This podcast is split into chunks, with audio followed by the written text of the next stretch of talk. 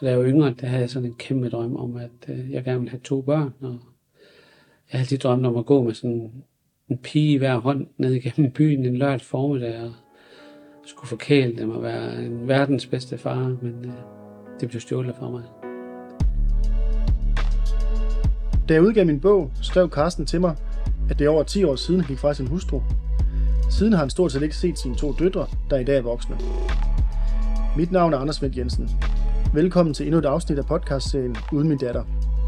Jeg har skrevet og udgivet bogen Uden min datter, syv års kamp for samvær. Den handler om, at jeg aldrig har set min datter, selvom jeg har fået tildelt samvær. Men hendes mor har effektivt forhindret, at min datter har fået kontakt til mig. Den historie kan du høre mere om i første afsnit i denne podcastserie. Eller du kan også læse den i min bog, der blandt andet kan købes på saxo.com. I dette afsnit er jeg taget til Jylland for at møde Karsten. Vi møder hinanden på hans arbejdsplads, hvor han er chef. Carsten vil gerne forblive anonym, men det er hans stemme og hans historie, vi hører. Jeg er spændt på at høre Carstens historie. For hvordan er det egentlig ikke at se sine børn i så mange år? Har han prøvet at komme i kontakt med dem? Hvor ofte er de i hans tanker? Og er det blevet nemmere med tiden? Jeg har aldrig selv set min egen datter, og jeg har aldrig kendt hende. Så jeg ved ikke, hvordan det føles at forrede sine børn fra sig på den måde, som Carsten har.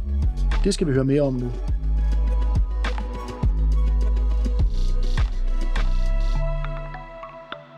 Hvor lang tid er det egentlig, siden du har set dine døtre? Ja, det er...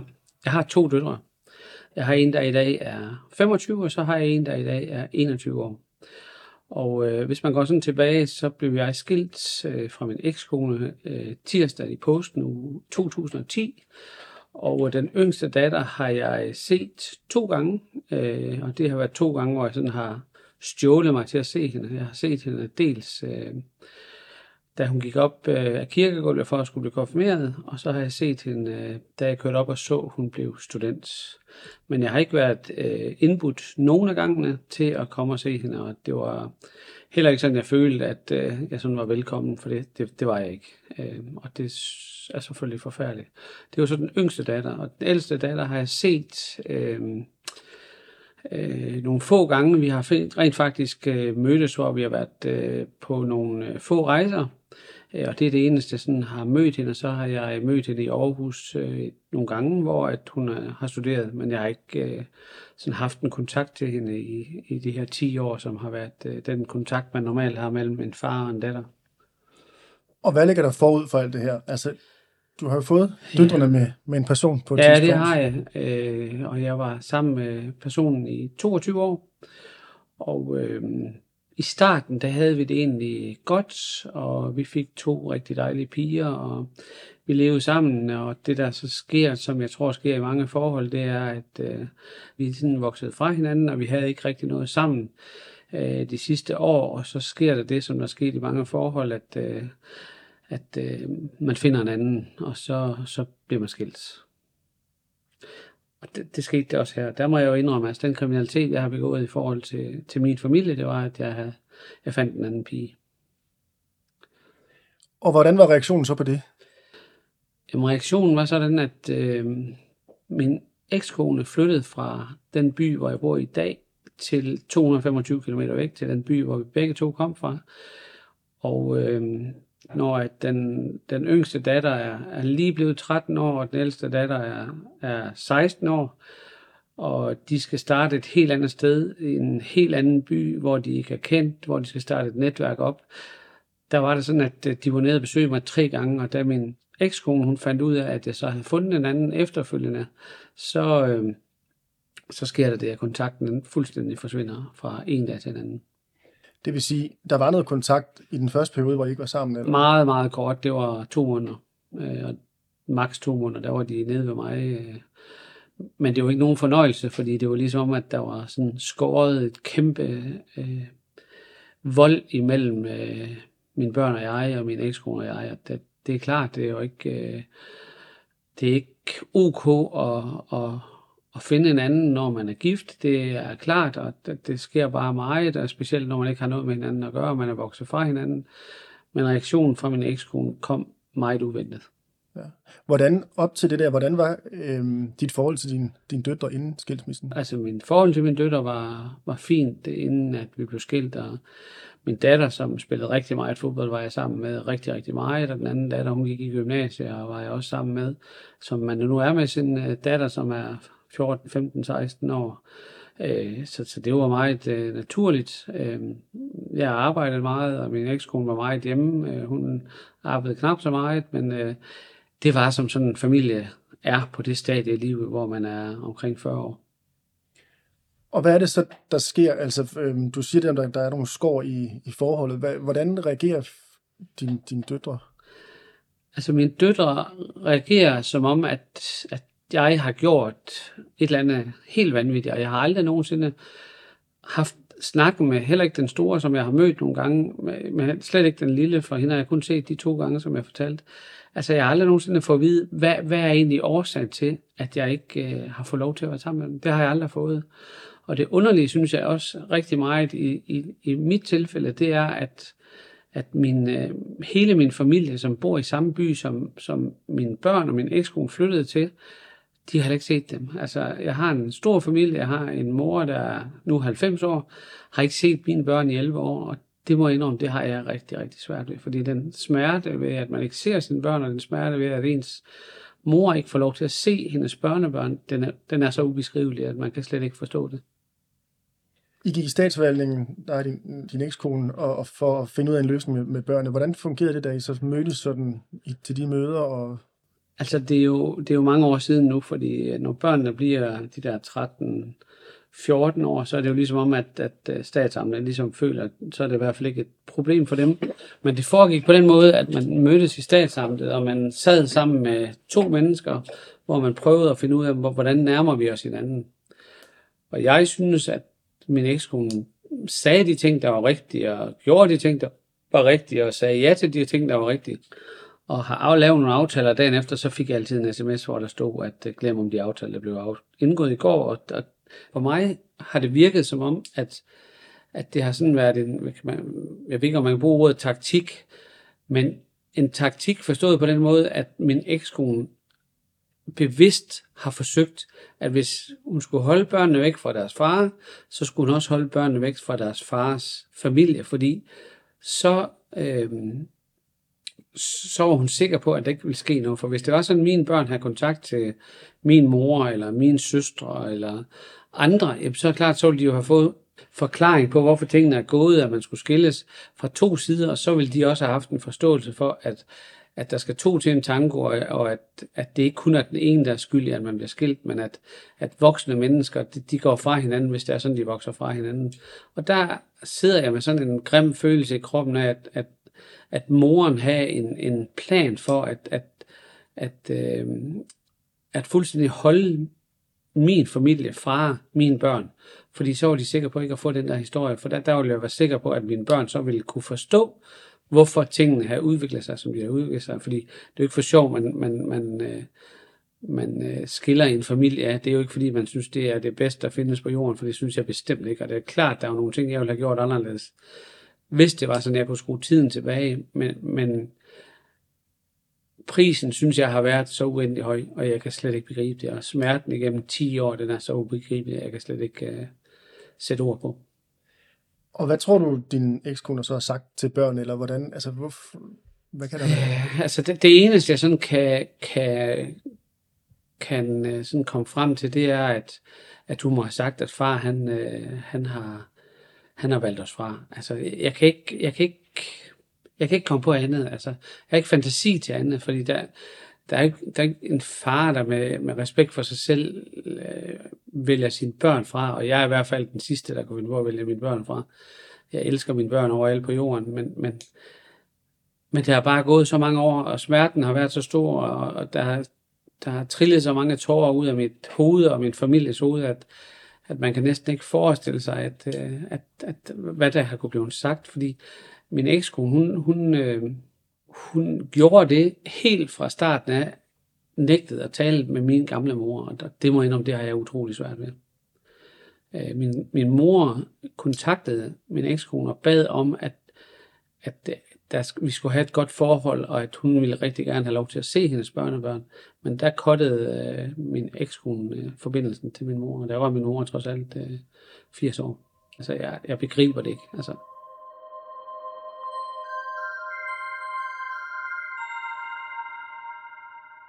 Hvad har du så ellers gjort her i de 10 år? Øhm, nu når, når ekskonen ikke vil være med til, til noget, og, og børnene bliver større, så har du kontaktet dem? Har du været sådan i en form for dialog? Nej, der har ikke været nogen dialog, fordi jeg har skrevet til dem øh, mange, mange, mange, mange, mange tusind gange. Jeg har alle årene så har jeg kørt op med fødselsdagsgaver, og jeg har kørt op med julegaver, undtagen de sidste to år, fordi på et tidspunkt så føler man bare, at man sådan er, er totalt til grin, fordi man får ikke tak, man får ingen respons, og der bliver døren ikke åbnet, når man kommer med gaver, og, og på et tidspunkt, så kan man som menneske ikke, øh, man kan ikke håndtere den afvisning, som der kommer gang på gang på gang. Nogle af de der situationer, hvor du var henne med gaver eller andet, kan du sådan beskrive lidt mere, hvad der skete? Kan du huske? Øh... Ja, det kan jeg godt. Øh, der er selvfølgelig nogle ting, som, øh, som betyder meget for en, og en af de ting, som, som også har printet sig vildt og inderligt ind i mig, det var, at da jeg så ikke kunne få lov til at se mine børn, så tænkte jeg, hvad gør jeg så? Så sammen med en kammerat, så startede Team Rynkeby op, og da man øh, så cykler til Paris sammen med de andre, og så når man synes, det er rigtig godt gået, og man står nede i Paris, og der var så ikke nogen til at tage imod mig og sådan noget, og så tænkte jeg, at, at da jeg så kom hjem, den trøje, som jeg cyklede i til Paris, at den skulle min datter have. Og øh, jeg skrev et langt, langt brev til hende og afleverede min trøje og sagde, hvor meget det betød for mig. Og hvad jeg håbede, det ville betyde for hende, men det eneste, der skete, det var, at trøjen den blev afleveret hos min mor i den by, hvor de så boede i, uden nogen som helst øh, form for reaktion. Det, det, altså, sådan en smerte, det, det vil jeg sige, altså det, det kan man slet ikke beskrive mor, og så kan man selvfølgelig godt grine lidt af, at det bare en trøje, men der var sådan noget omkring det der, hvor man kunne få lov til at gøre noget over for andre børn, når man ikke måtte gøre noget for sin egen, og synes, der var, der var noget, der betød noget, at man har gjort en præstation for ligesom at vise, at man rigtig gerne vil noget, at man bare bliver afvist. Og jeg må sige, de andre gange, jeg har været op med gaver og sådan noget, det har været ren afvisning. Der har ikke været nogen som helst form for, for bånd, eller venlighed, eller nogen som helst måde. Og til sidst, så, så må jeg sige, så er, er smerten ved at aflevere en gave, den er så stor, så man kan slet ikke beskrive det, mor. Er det også noget med, at du ikke får en forklaring? Ja, altså det der, den manglende forklaring, som jeg har søgt, og bare for at vide mig en idiot øh, af ekskonen hver eneste gang, synes jeg jo ikke er nogen forklaring. Og jeg ved jo godt, at jeg har gjort noget, som ikke er i orden, men man finder en anden. Men når det så er sagt, så sker det jo rigtig, rigtig mange gange i Danmark hver eneste dag. Og, og, og jeg synes bare ikke, det skal være, det er et spørgsmål mellem mor og far, det er ikke et spørgsmål mellem mor og børn, og heller ikke et spørgsmål mellem far og børn, det er et spørgsmål mellem far og mor som jeg synes, man som voksen bør være voksen nok til, at man kan godt være skuffet, og det kan jeg også godt forstå, men at man bør være så voksen, at man, man kan acceptere, at tingene sker, fordi der skal to til en tango, og hvis det ikke fungerer, så er det ikke kun den ene skyld, men det er den ene, der tager en beslutning, som ikke er godt for familien, men det skal ikke have den konsekvens, som det har i mit tilfælde, synes jeg ikke, og i mange andres tilfælde. Hvad er det, du tænker, at dine døtre savner ved ikke at have dig i deres liv? Altså for mig, så, så, så synes jeg, at alle børn de har ret til en mor og en far. De har ret til at være sammen med dem, som elsker dem allermest på den her jord. Og så synes jeg, at de har ret til at vide, hvad man har far. Altså, fordi jeg tror på, at efter 10 år, og med den alder, som mine børn de har, så vil vi aldrig nogensinde få sådan en naturlig far-datter øh, connection, som, som jeg synes, man skal have som far og datter. Jeg kan, jeg kan ikke, jeg vil sige, det, det, de har, det jeg har kunne hjælpe dem med i, i deres ungdomsår, og, og mens de sådan bliver halvvoksne, det synes jeg ikke, børn skal miste. Og, og jeg vil påstå, at, at de får meget både fra mor og far. De vil mangle noget, hvis det er sådan, de mangler den ene af deres forældre. Og den der kompensation, det kan godt ske ved, at min ekskones kæreste, han kan give dem noget af det. Men det er ikke deres far. Altså, det, det, det er ikke deres far. Hvis det er ens kød og blod, så er det noget helt andet. Og den kærlighed, man har til sine børn, den, den er der ikke andre, der kan erstatte. Hvis du skulle møde dem begge to, eller en af dem nede på gaden i morgen, hvad, hvad vil du så sige? Øh, det kan lyde lidt mærkeligt, men efter 10 år, så øh, vil jeg sige, at jeg har ikke sådan mistet troen på det, men jeg har mistet troen på, at det kan blive en normal tilværelse igen. Og jeg tror, at jeg vil, øh, spørge, om vi skulle drikke en kop kaffe, og jeg vil øh, gøre, hvad jeg kunne for, for at komme i kontakt med, med mine børn, men, men 10 år med skuffelser, det er så lang tid, at, at, at det skal være børnene, der skal komme og sige, jeg har et ønske om at være sammen med dig, far. Det skal, det, jeg tror ikke på, jeg kan ikke, øh, hvis de har fået at vide, at far han er en idiot 10 år i streg, så vil de jo gå med det ind i kroppen, at far han er en idiot. Og, og, og der, der, der vil sgu rigtig meget til, men, men der er så mange år i deres liv, som, som jeg har misset, og de har misset af deres fars liv, at jeg tror på, at det bliver rigtig, rigtig svært at genopbygge den der far-datter-connection, som, som jeg synes er naturlig. Man skal selvfølgelig aldrig sige aldrig, men, men jeg, jeg, jeg tror, det bliver rigtig, rigtig svært. Kan du tilgive dem?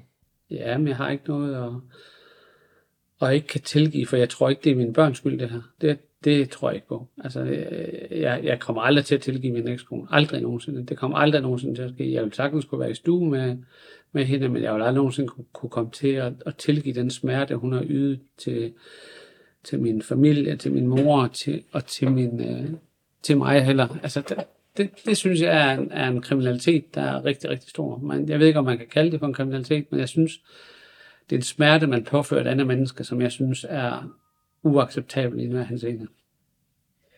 Hvem bebrejder du i det her? Altså, hvor, hvor ligger sådan din...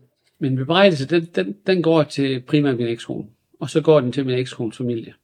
Jeg, jeg, jeg kan ikke, øh, da jeg var svigersøn i den familie, der må jeg indrømme, der var der i hvert fald ikke noget at sætte en finger på. Og at jeg vælger at, at, at leve mit liv fortsat, men, men med nogle andre mennesker, og det kan jeg godt forstå, at de synes, det er et svigt. Men derfra også acceptere, at deres børn og børnebørn og familie, at, at de skal igennem det her, det, det kommer jeg aldrig nogensinde til at acceptere. Det, det gør jeg ikke. Og hvad er dit budskab til dem, hvis du nu havde mulighed for at tale til dem lige nu? At jeg synes, de skulle skamme sig. Jeg synes, de skulle skamme sig, at de ikke var voksne nok til at sige til min ekskone, at, øh, at det, hun har gjort, det er under al kritik, og det er noget svineri ud over alle grænser, og jeg synes, det er, det er så uforskammet og egoistisk tænkt, at, øh, at, at det, er, det er, jeg har slet ikke ord for, hvad jeg synes om det der. Altså, slet ikke. For at vende tilbage til, du sagde, du havde set din yngste datter ved, ved var det konfirmation og student. Ja. Hvordan, hvordan gjorde du det? Øh, og ved hun, du var der? Øh, ja, det, det, det ved hun. Hun ved, jeg var der. Øh, og, og jeg fik et kram af hende øh, til studenterfesten. Det, det, det gjorde jeg, eller ikke studenterfesten, for det var bare den dag, hvor hun blev student. Der var ikke, hverken jeg eller min familie var inviteret med til noget som helst. Hverken til konfirmation eller til, til studenterfesten. Øhm, men jeg, jeg har gjort alt, hvad jeg kunne for at følge dem på, på sociale medier og på nettet, og alt, hvad der kunne lade sig gøre, og, og gøre uden at, uden at have kontakten, har jeg selvfølgelig gjort, og der har jeg selvfølgelig undersøgt, hvad, hvornår hun blev student, og har brugt alle midler for at finde ud af, hvordan hun havde det, eller de havde det, og, og det gælder den begge to, men, men, men det er svært, fordi det ikke, altså, skal sidde og lede efter sine børn på nettet, i stedet for at have en almindelig kontakt med dem. Det, det skal prøves for at vide, hvor, hvor stor en smerte det giver en. Og sagde hun ikke noget, da hun gav dig et kram? Jo, det gjorde hun, men, men, men men jeg følte ikke den der, den der ægte øh, interesse for sin far. Det, det gjorde jeg ikke, og det var heller ikke noget med, om jeg ville med, eller jeg ville noget som helst. Slet ikke. Altså, slet ikke. Hvad, hvad følte du så? Hvordan var det? Øhm, smerte. Der var en psykolog, der sagde til mig i starten, hvor jeg, hvor jeg var meget, meget langt ned, der sagde, altså, smerten ved at miste er mindre end smerten ved at have dem, uden at du har dem tæt på og, og at du ikke har kontakten, at den, den smerte, den er større, end hvis du har mistet den.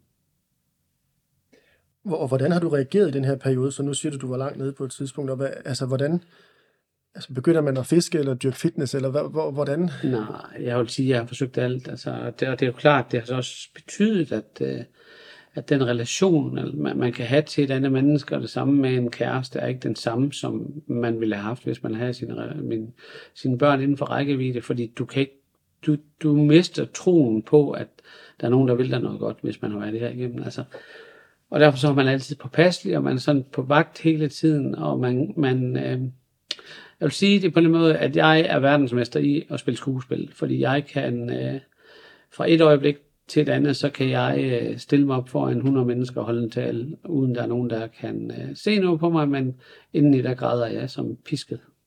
Nu kan jeg jo ikke sige, hvordan andre de vil reagere, men, men i mit tilfælde, så er du i konstant ubalance. Du er i konstant øh, ubalance, for du mangler altid dine børn. Altså, du behøver ikke, når nu du ved, at dine børn de er over 20 år begge to, så behøver du ikke have kontakt til dem hver eneste dag, om end du gerne vil. Så, så er det jo ikke, så er det ikke et, et absolut behov, for det har andre forældre jo heller ikke. Men, men begge to går på, på universitetet, og, og, og det, at du ikke har den kontakt, betyder bare, at der er en ubalance i dit liv, der gør, at du, øh, du har en konstant smerte i din krop, og den smerte, den har du, når du står op, og du har den, når du går i seng. Øh, og, og der er ikke noget, som kan lindre den smerte, uanset hvor meget hjælp du får, så har det ikke hjulpet noget på mig i hvert fald, at, øh, fordi jeg, jeg har ikke altså, jeg har ikke kontakten til, og dem, der gerne vil prøve at give mig nogle redskaber til, der har jeg selvfølgelig også fået og sådan noget, men, men der er bare ikke nogen redskaber, der, der, der kan lindre den smerte ved ikke at have kontakt til sine børn. Det er, de, I forhold til mig er der i hvert fald ikke. Hvor, hvor tit tænker du på dem? Hver dag.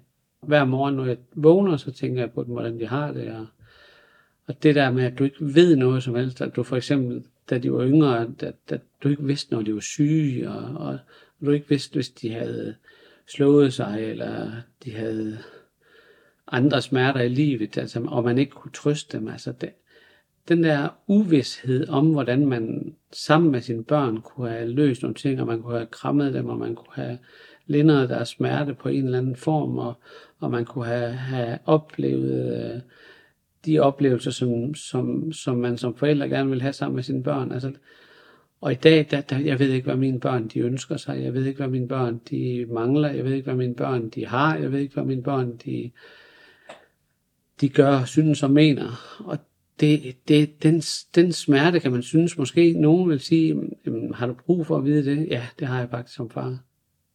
Har du overvejet nogensinde at give slip? Ja, det har jeg. Men man kan ikke give slip på sine børn. Øh, hvis det var sådan, at, at man havde et barn, der døde, øh, så tror jeg, at man kunne give slip. Men når du har børn, du ved, hvor i verden er, så vil jeg som menneske ikke kunne give slip. Og, og der er tit, der er nogen, der har sagt til mig, Karsten, nyd nu din kærestes børn. Øh, nyd nu det, og nyd nu det. Og det kan man også godt, men der mangler bare altid noget. Altså, der, der, der vil altid mangle noget, og, og, og, og jeg tror, at man skal, man skal have prøvet at, at, at have det savn for at vide, hvor dyb den smerte den er. Og jeg ved også godt, at hvis det er sådan, at man mister nu, jeg har også mistet min far, jeg har mistet min storebror, og, og kæmpe, kæmpe smerte. Og man kan ikke sammenligne altid smerter, men smerten ved ikke at have kontakt til sine børn, når man ved, at de er der. Det må jeg indrømme, jeg kan ikke øh, for min værste fjende ønsker, at der er nogen andre, der skal prøve det.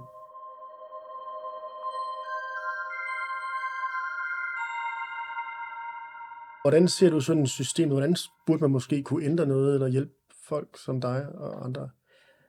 Når, når jeg ser på det, man gør i Norge, hvor man simpelthen fortsætter med at, at, at have begge forældre fastholdt, indtil at man siger, nu fungerer det her, og man har en god kommunikation.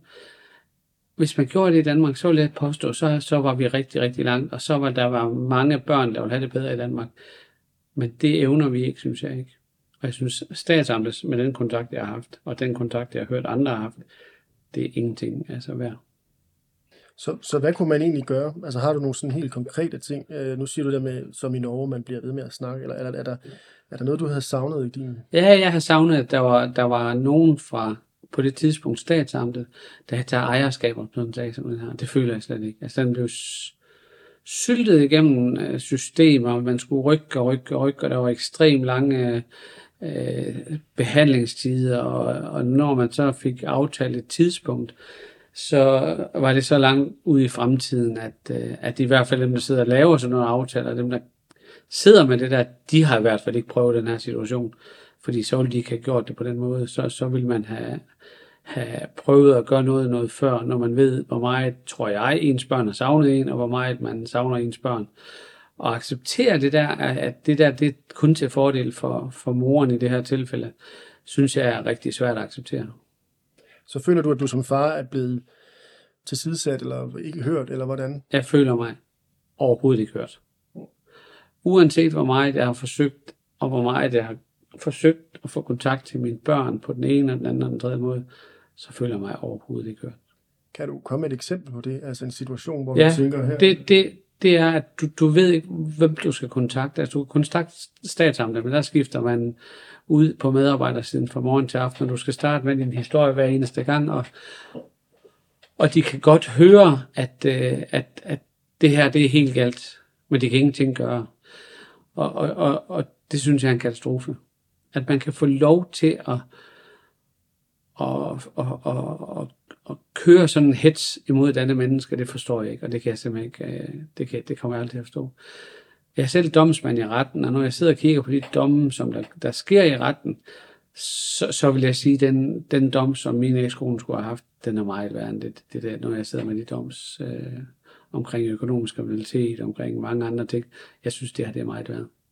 Man får en straf i Danmark på at lave noget, øh, hvor man snyder for 5.000 kroner, men når det drejer sig om noget omkring forældreret og noget omkring samvær med børn, så kan man nærmest få lov til at gebære sig, som man vil, uden at det har en, en form for straf. Og det er ikke fordi, det går ud over mig, men det er fordi, at den smerte, du i sådan en situation som min, påfører dine børn, og den smerte, du påfører din, din tidligere mand, og den smerte, du påfører din tidligere mands øh, familie, at det, det kan man gøre ustraffet. Det synes jeg ikke er ok. Jeg synes ikke, at det er ok, at man, man på den måde kan få lov til at, at, at yde, synes jeg, vold imod andre mennesker på den måde, at man kan, man kan øh, nægte en far at se sine, sine børn. Det, det, det kommer jeg aldrig til at forstå.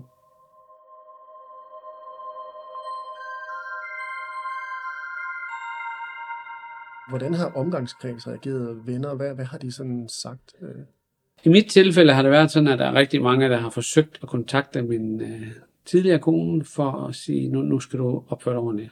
Øh, der er ingen, altså der er ingen, der reagerer på det der. Og der Karsten er, er bare et dum, dum svin, fordi han fandt den anden. Og, og det er Karsten også, fordi det var ikke i orden at gøre det. Det kan jeg sagtens acceptere. Men jeg synes bare, at det skulle være et spørgsmål mellem mor og far, og ikke børnene. Altså, der har slet ikke været vilje til at, at hjælpe med det, og hun har sagt lige fra dag da, øh, det der, det er dit eget problem. Altså, det der, det er børnene, de vil ikke være sammen med dig. Nej, men hvorfor vil de ikke det? Altså, det er jo det, du skal prøve at undersøge. Altså, det, det kan jo ikke hjælpe noget, at, at man bare siger, at sådan er det, fordi jeg ved jo godt, hvor det kommer fra. Det er ikke børn, der vælger øh, en forælder fra, medmindre man har gjort et eller andet fuldstændig vanvittigt, og det kan jeg sige med 1000 procent sikkerhed, det har jeg gjort. Den kriminalitet, jeg har begået, det var, at jeg fandt en anden kæreste. Og det er selvfølgelig også en, øh, en stor kriminalitet det er simpelthen det, der har gjort hende så bitter. Jeg, jeg, jeg, kan ikke, øh, jeg kan ikke se det anderledes. Det kan det ikke. Altså hun er sur over, at, øh, eller sur, det ved jeg ikke, men hun er meget, meget skuffet over, at, øh, at tingene udvikler sig, som de gjorde. Hvordan ser fremtiden ud? Det ved jeg ikke. Jeg, jeg har ikke... Øh, jeg har måske stadigvæk et håb, men jeg har ikke nogen øh, sådan stor tro på, at jeg tror på, at det forandrer sig en hel masse. Øh, måske hvis de får børn, eller når de får børn en dag, så måske, at de har lyst til at se, hvordan øh, morfar han øh, agerer på det, og skal være en del af livet, men, men jeg tror ikke på, at, øh, at jeg kommer til at få et naturligt, øh, som vi har haft tidligere, far-datter-forhold. Det tror jeg ikke på. Og til andre fædre vil jeg sige, at øh, tænk jer om. Og, og, og når I bliver skilt, det eneste, I skal fokusere på, det er jeres børn. Børn, børn, børn. Penge, ting, alt muligt andet lort, glem det. Og lad nu være med at bruge tiden på at slås med ekskonen, sætte jer ned og snakke sammen. Lad være med at blive uvenner, lad være med at, at blive øh, irriteret på hinanden. Prøv at få tingene til at lykkes, fordi det går ud over børnene. Og hvis man ikke øh, har både sin far og sin mor, så tror jeg på, at der er et hul i maven. Og det hul i maven, det tror jeg, det er enormt stort efter 10 år. Både hos mig, men også hos mine børn. Der må jeg sige, at, øh, at jeg kan ikke i den her verden forestille mig øh, noget mere ondt og ondskabsfuldt, end at kan øh, holde sine børn væk fra, fra enten mor eller far. Jeg, jeg, kan, jeg kan ikke forestille mig det. Jeg har, jeg har ikke fantasi til at forestille mig. at man ikke får lov til at se sine børn, det kommer jeg aldrig til at forstå. Jeg kommer aldrig til at forstå det. Jeg kommer aldrig til at forstå, at mine børns øh, mormor og morfar har, har synes det har været acceptabelt, at, øh, at øh, børnenes moster og onkel har synes det her det har været i orden. Jeg kommer aldrig nogensinde til at forstå det. Jeg synes, det har været fint, og jeg synes, det er ok, at de er sur på mig. Det er, det er ok. Øh, det er heller ikke i orden, det jeg har gjort. Men at man har kunne holde børnene væk fra deres far, det kommer jeg aldrig til at forstå. Aldrig, aldrig, aldrig. Men hvorfor kommer dine døtre ikke til dig egentlig? Altså nu er de jo voksne. Øhm, jeg tror, at mine døtre, de har mærket det spændingsfelt, der var mellem mor og far. Og hvis de skulle have en hverdag 225 km væk fra far, hvor de skulle starte op i ny skole og ny omgangskreds, så den, den, det spændingsfelt, så var det nemmest for dem at, at vælge side. Og så øh, kunne de vælge far og far, fordi så var der en, en større ro i hverdagen, og de skulle ikke pakke op og pakke ned, når nu de skal frem og tilbage fra far og mor. Jeg tror, at det har, en, har været en meget stor del af det. Det tror jeg. Men man kan sige, at de er voksne i dag. Jeg, jeg ved ikke, om de er flyttet hjemmefra. Det går ud. De er flyttet hjem. Ja, De går på universitetet begge to. ja. Og det er jo det, du møder altid. Det er det der med, at Carsten, dine børn de er så store, de kan vælge selv. Ja. Men så kender de ikke, øh, så kender de ikke børnenes mor. Øh, fordi der må, være, der må være sagt noget, som gør, at, øh, at de, de synes, det er i orden at ikke være sammen med far. Øh, og hvad det er, jeg, jeg ved det ikke. Altså, jeg, jeg, jeg, jeg aner det ikke. Og jeg kommer aldrig til at forstå det. Jeg kommer, jeg kommer aldrig nogensinde til at acceptere det. Jeg kommer aldrig til at forstå det. Jeg kommer aldrig til at synes, at, at det på nogen som helst måde kan, kan retfærdiggøres, at man laver sådan noget som det der. Det, det gør det ikke. Altså, slet ikke.